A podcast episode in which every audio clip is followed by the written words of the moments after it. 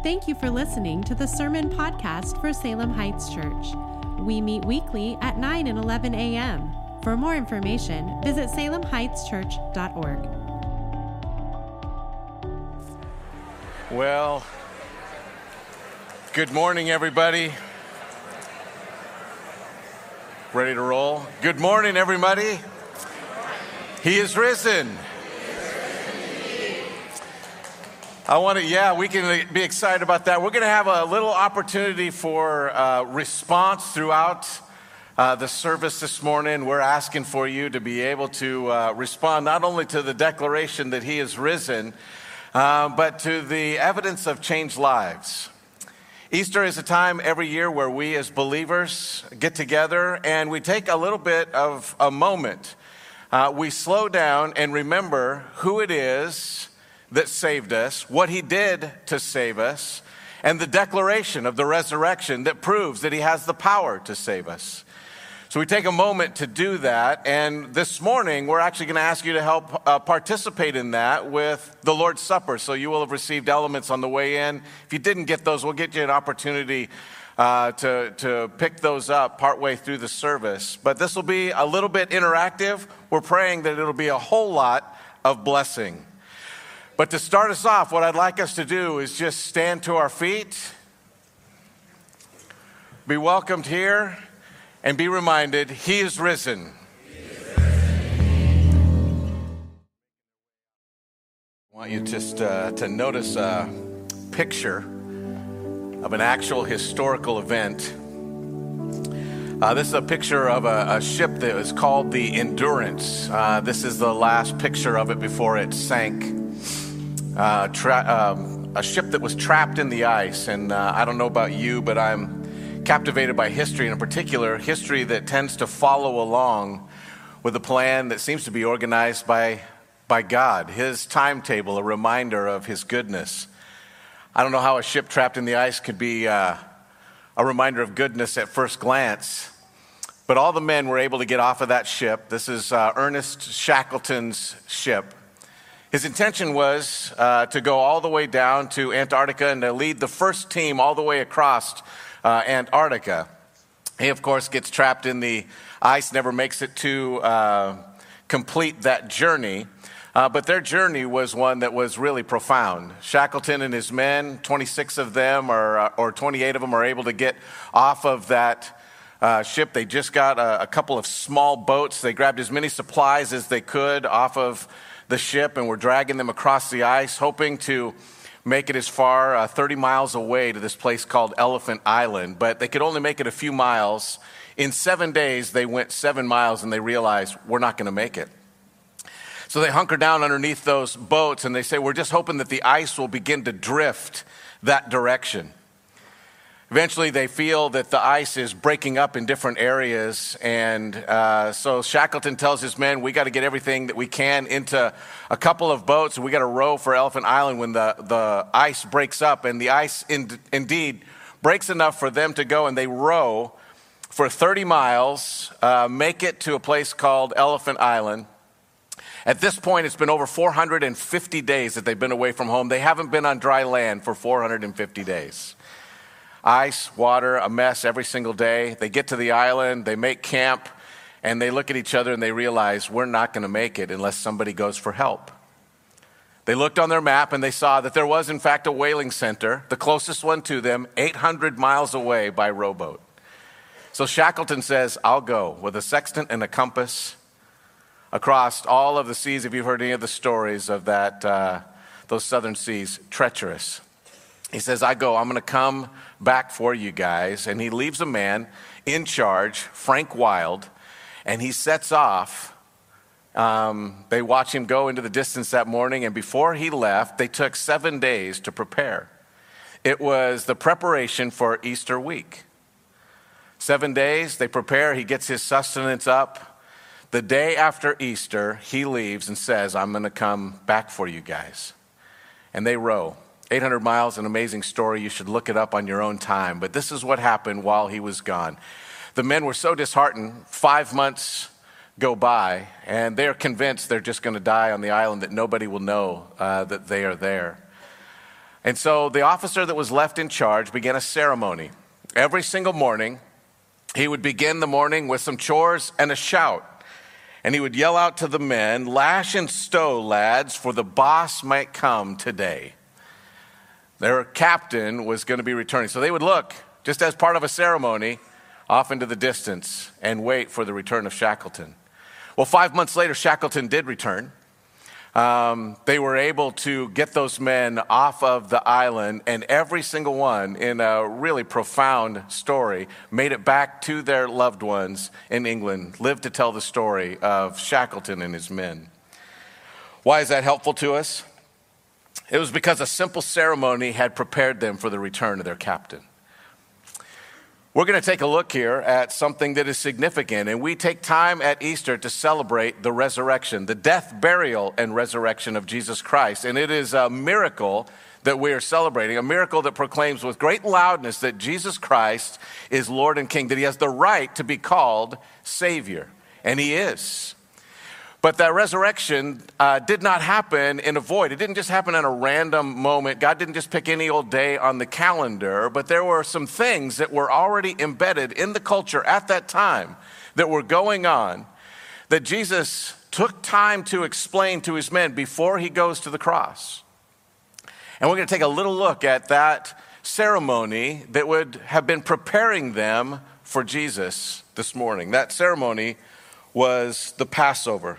God had um, prepared the death, burial, and resurrection of Christ to happen at Passover.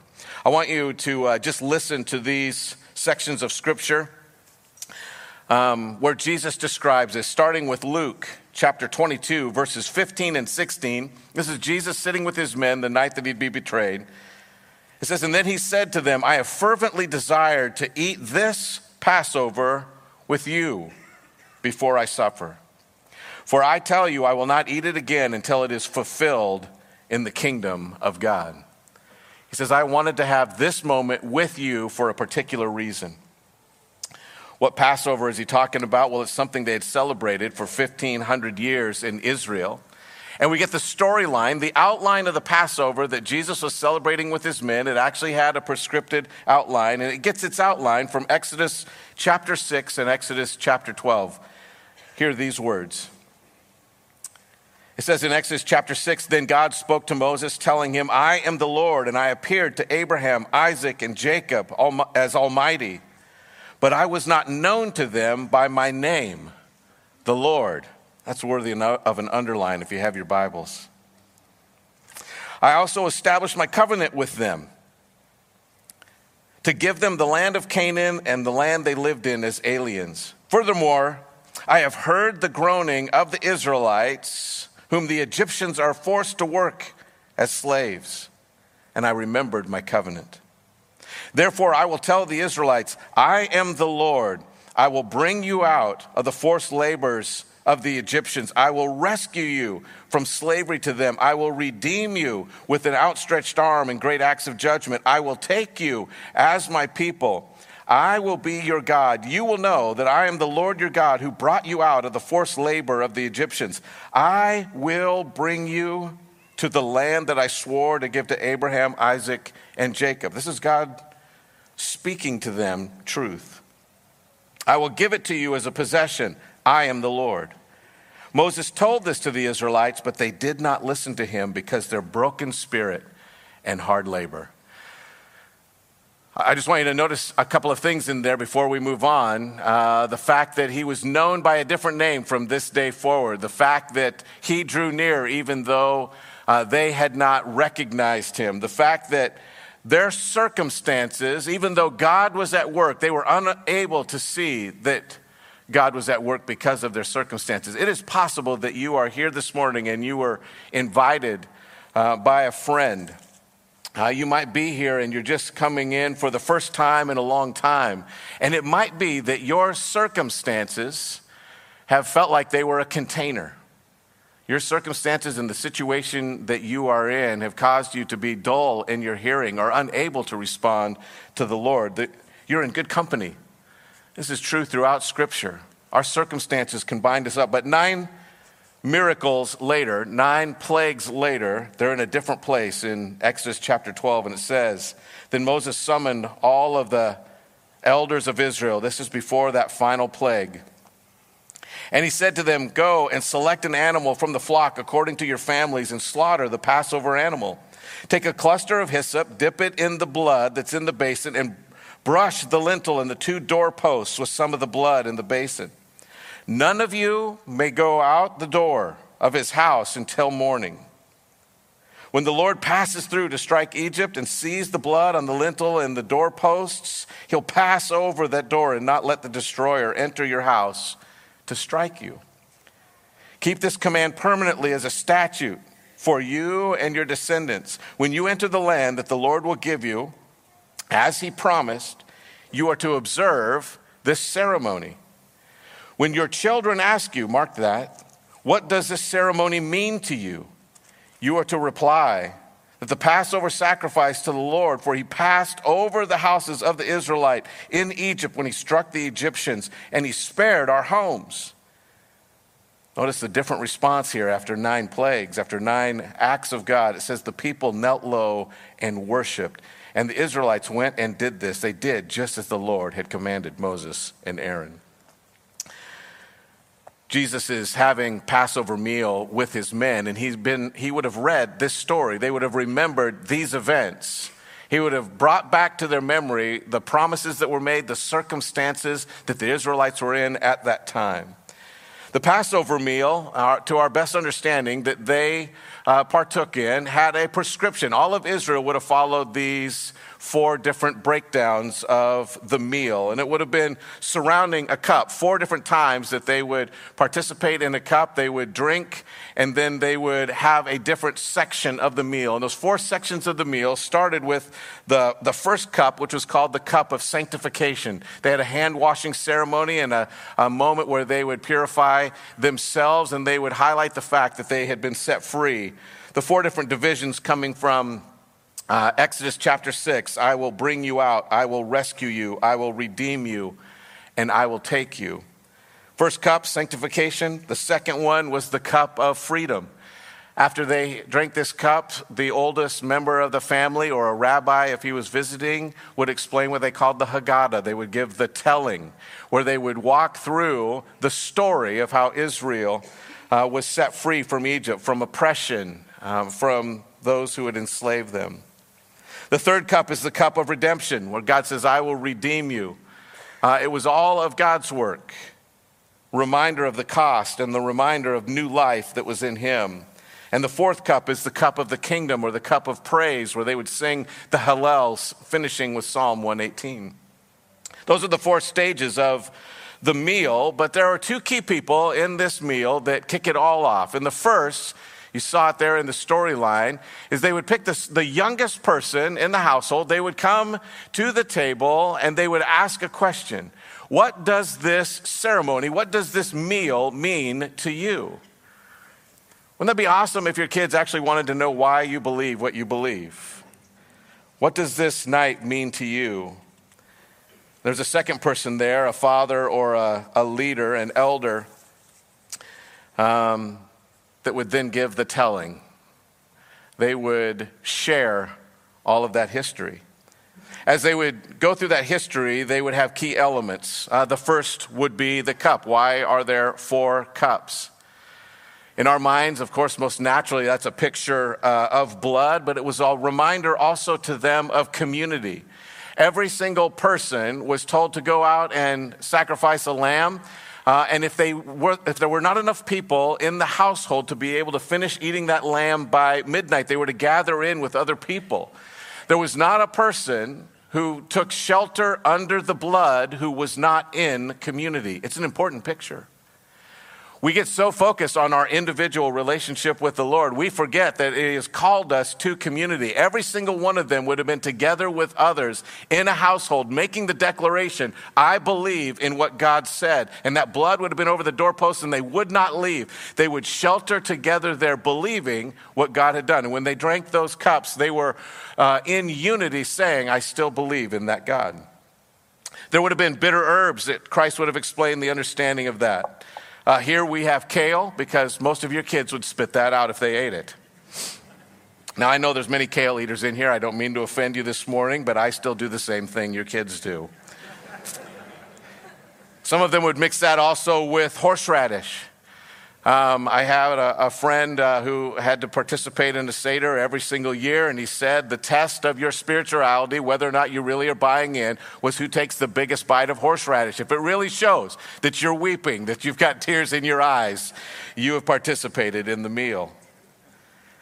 Some say that there would have been, even at that time, what is uh, now commonly at a Passover Seder, which would have been salt water, something to dip their bread into. It was a reminder of the tears that were shed because of the, the harshness, the bitterness of oppression, and the tears that were wept because of it.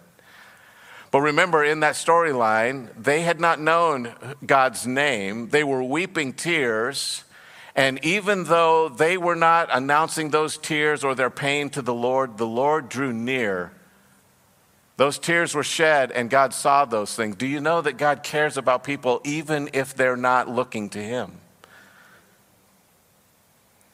There would have also been at that meal a lamb, a reminder that salvation requires sacrifice. Uh, these are lamb shanks, by the way. Somebody asked me, why did you have a picture of chicken? and unleavened bread.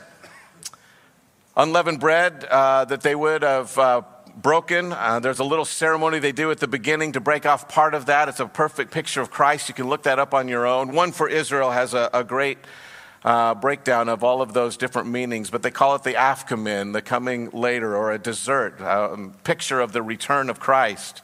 But they would actually break that bread and they would share that because uh, they had participated the entire week, the removing of leaven, a preparation to leave quickly from their homes. They had to eat that meal quickly and be prepared to leave, and they were reminded every single time of how quickly that uh, meal would take place. It was a reminder also that participation in all of this was a choice. God didn't just save people because of their ethnicity. He saved them because they said, I believe what you said, and I've found, taken refuge under the blood. So that bread, when they took it together, was a reminder that they had taken, they had made a choice. Two things I want us to lock in here in this first segment. At both the first Passover and the Lord's Supper, the meal preceded the miracle. Everybody was asked, Do you believe these things? And then the miracle took place. As Jesus is sharing this meal with his men, he is not only pointing to those elements, but he is letting them know something is going to happen this evening. I've been telling you about my soon death that I'm going to be buried, that I'm going to rise again. He would share that with them even that evening. And he takes a meal and he's telling them, I want you to put your trust in what I say. In both situations, the meal preceded the miracle. And in both situations, in both stories, those who participated in the meal were asked to make a choice Do you believe? If we go back just for a moment to Frank Wild, we can see how this meal was a declaration of faith. Uh, Frank and his men, we have a picture of the boat as they were coming back to pick them. This is uh, as they get to Elephant Island. You can see a little bit of the ice in there, but it doesn't really tell the full story. In order for them to be able to get to the shore, um, the ice floe had to actually break up. And so they had taken two ships in the course of five months to try to get to pick up those men. Eventually, they had success at getting a ship near Elephant Island, and they were able to see a, a, break in the ice floe long enough for them to row to shore, pick up all of those men, and get back. But they said this if their daily practice had not been to be ready, if they had not decided that they would get up, lash and stow, and be ready for their captain, they would not have been able to get those men on board and get them to safety. It broke up just long enough for them to run to the ship, get everybody on board, and get them to safety. They would do that every single morning as a declaration. They would do that every single morning in preparation for the return of their captain. Jesus is looking at his men and he says, This meal is a declaration. It's a declaration of faith. And that simple act of faith would make all the difference. Throughout this morning, what we're going to do is we're going to follow each of the key points with moments of praise. I'm going to pray, but I want you to ask in your own heart have you placed your faith in that Savior? Do you believe in his finished work? Father, we ask that you would help us as we celebrate this morning, that uh, as we even prepare our hearts for taking the Lord's Supper, help us to remember um, that these moments that Christ is sharing with his men aren't just arbitrary. It wasn't an accident. Jesus didn't just happen to have Passover and then die in our place. This was planned by you. Your intention from the very beginning was that Jesus would celebrate this meal with his men. That he would put these elements on display, and then he would take one of those elements and say, This has actually been about me the whole time. Father, we pray that uh, you would help us. Um, to not just hear these things, but to celebrate the fact that it is true in our life. You give us the opportunity to respond as individuals, but also in community to collectively say we have placed our faith in you. We thank you for moments like Easter where we can take a pause and reflect on what Jesus Christ has done. And we praise you in Jesus' name. Amen. Making their way off the stage, I just want to remind you of a couple things that we've already talked about. On that night that uh, Jesus was betrayed, there were all of these elements that were on the table, and he being uh, the rabbi that was sitting there would have explained each of those elements to them. Uh, we're going to participate now in one of those elements that he transformed. It's the Lord's Supper. So, very quickly, if you did not receive one of these in here, this is a meal that uh, believers take, um, a moment uh, where Jesus had transformed it. It's an opportunity for us not only to reflect, but to participate in what he asked us to do. But uh, if you get those ready, if you did not receive one of those on the way in and you would like uh, those, just raise your hand. The men will be ready. Just leave them up until somebody comes to you. They've got those uh, elements and they will bring them to you. But as we prepare to uh, take a look at that, I want to remind you of the elements that were on the table, and all of these would have sparked historical memories with those men they would have been aware of the tears of their people. They would have been aware that uh, there was a moment where they did not worship God by his name, I am. But God intervenes in that moment and uh, tells them what his name is. Jesus is now highlighting this moment for them. He would have uh, reminded them of the lamb and the blood and all of the elements. I want you to hear um, that continuation of that story out of Luke chapter 22 that we started at the very beginning. It says this Then he said to them, I fervently desire to eat this Passover with you before I suffer, the one that he had been explaining to them. For I tell you, I will not eat it again until it's fulfilled in the kingdom of God. And then he took a cup, and after giving thanks, he said, Take this and share it among yourselves. For I tell you, from now on, I will not drink the cup, drink the fruit of the vine until the kingdom comes again. And then he took the bread and gave thanks and broke it, gave it to them, and said, This is my body, which is given for you. Do this in remembrance of me. In the same way, also, he took the cup after supper and said, This cup is the new covenant in my blood, which is poured out for you. He took those elements and he handed them to his men. I want you to notice something. Uh, in the Passover meal, there's a central piece of it, and you might have noticed as I was going through the explanation that on the table that I had, uh, there was no lamb shank um, there's something that is missing in all four gospel accounts. It's a significant omission.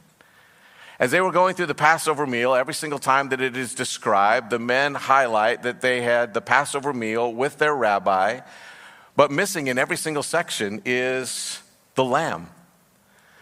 The lamb is central to this Passover Seder, it's, pa- it's central to the storyline. Um, the parallels to Jesus are significant. I'll give you just a few. The lamb was supposed to be young, it was a one year old lamb. Uh, Jesus was considered young. He was 33. You weren't an adult until you were 40. How many things would be fixed in our culture if that was the case?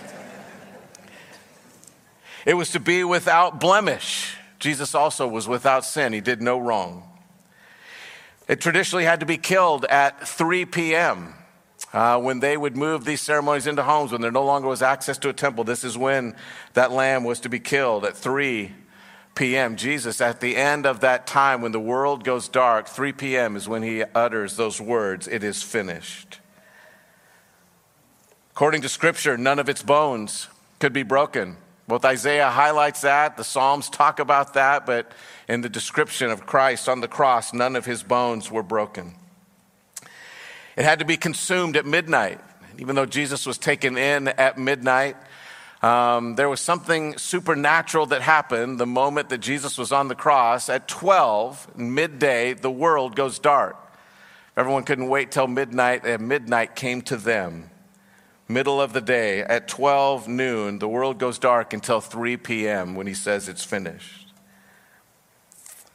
Another parallel, it had to be chosen by the father for this purpose. So the father of the family, the oldest member of the family, would go and choose that lamb and have it prepared for the family. In the same way, scriptures say the father himself prepared the son as the lamb for us.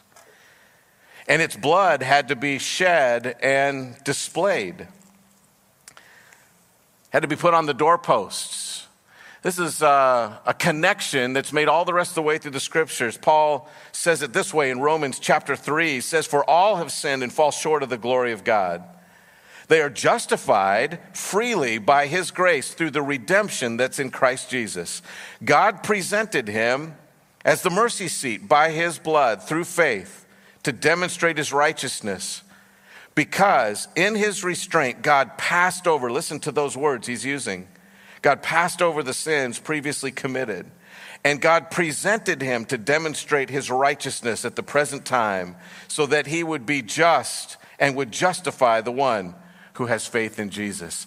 He says, This blood of Jesus is put on display in this moment so that you and I, just like those that had gone in under the blood of the Lamb, this blood of the Lamb is where we take refuge. Amen? The finished work of Christ.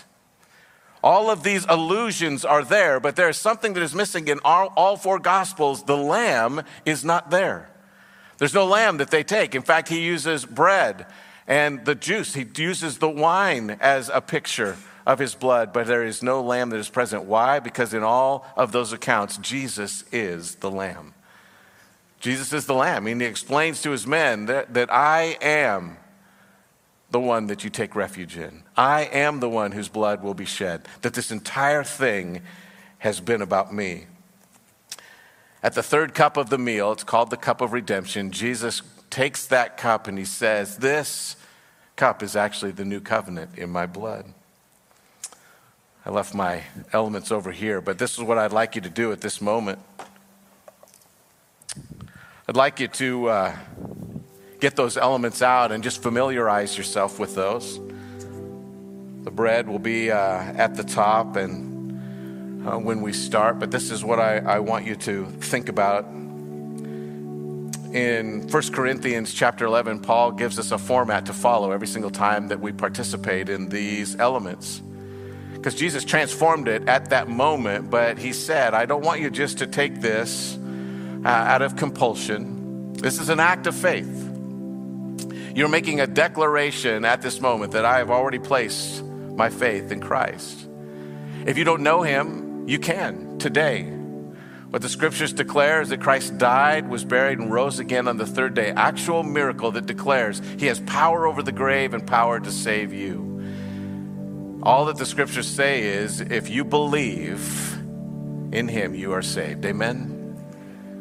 If you don't know him, you can know him today. You just say, Lord, I believe that you did this for me.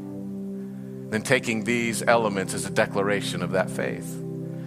But he also says at this moment, we're supposed to pause and reflect because it's possible that in your life, there are a lot of things that will capture you. There are a lot of things that will get in the way of your relationship with the Lord. It's possible that you came in here and there's some things in your life you say, Lord, I know that you don't love those things. He says all we have to do is ask for forgiveness. We confess our sins to the Lord, and the moment we confess them, it says in Scripture, He is faithful and just to forgive us our sins. At that moment that you confess, they're washed clean. But if there's anything between you and the Lord today, confess it. Say, Lord, help me to take care of that. But you have an opportunity to take these elements that were first taken by Jesus' men before that miracle that happened of the resurrection.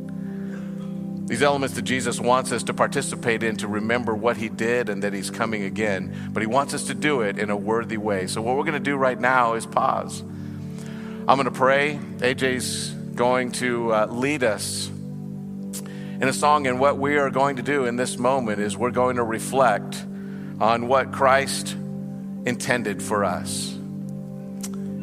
And the, the question is, will we do that in a worthy manner? Let's pray that God will help us inspect our hearts and that we'll be ready to take these elements as Jesus' men did. Let's pray.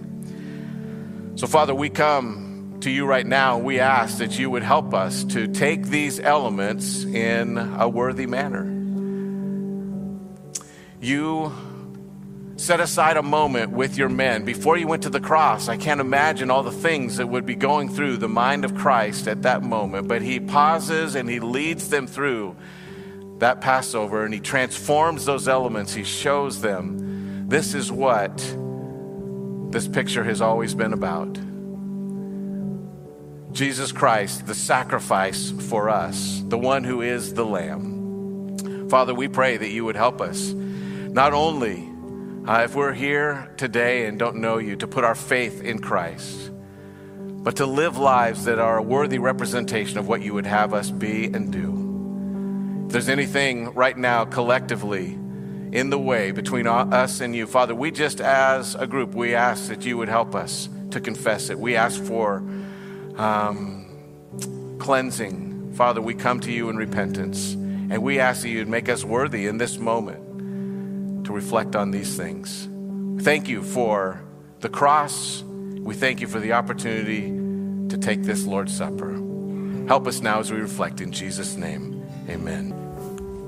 If you just familiarize yourself with the uh, elements there, we're going to take the bread first. Paul gives us the instructions for that in 1 Corinthians chapter 11. Open that bread side there. And he says this For I received from the Lord what I also passed on to you. On the night when he was betrayed, the Lord Jesus took bread. And when he had given thanks, he broke it and said, This is my body, which is for you. Do this in remembrance of me.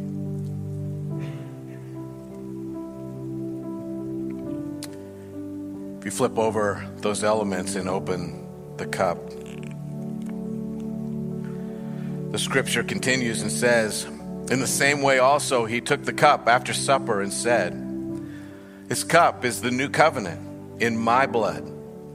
Do this as often as you drink it in remembrance of me.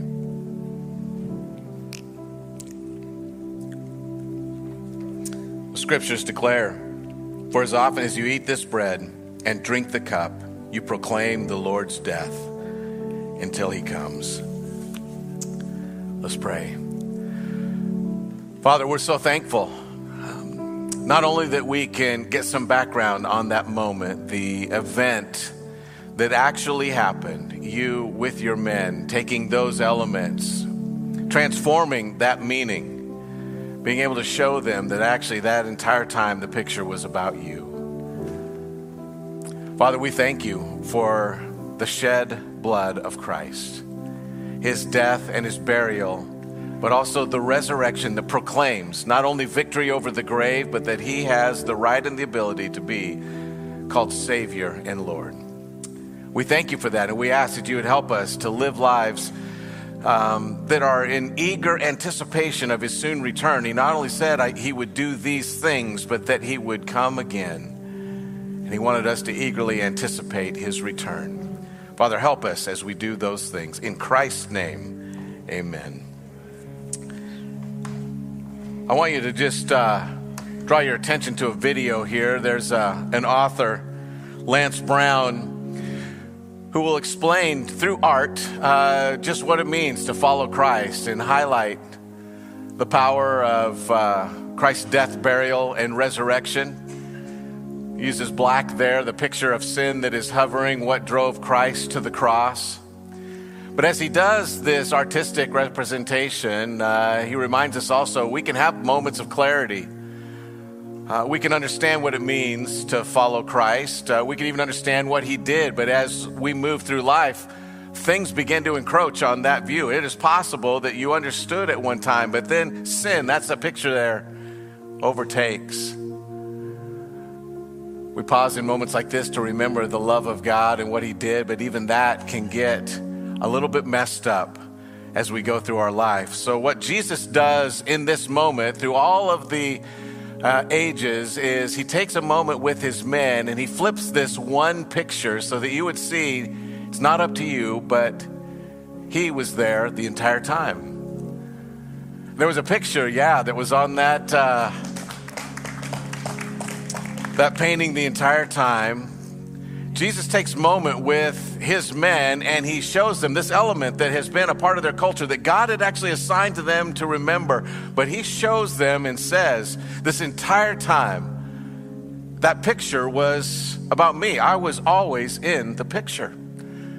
And no matter what it is that you're facing or no matter what it is that you are going through, Christ is the one that is the answer. He is the one that enters into the mess. He is here, He is not left.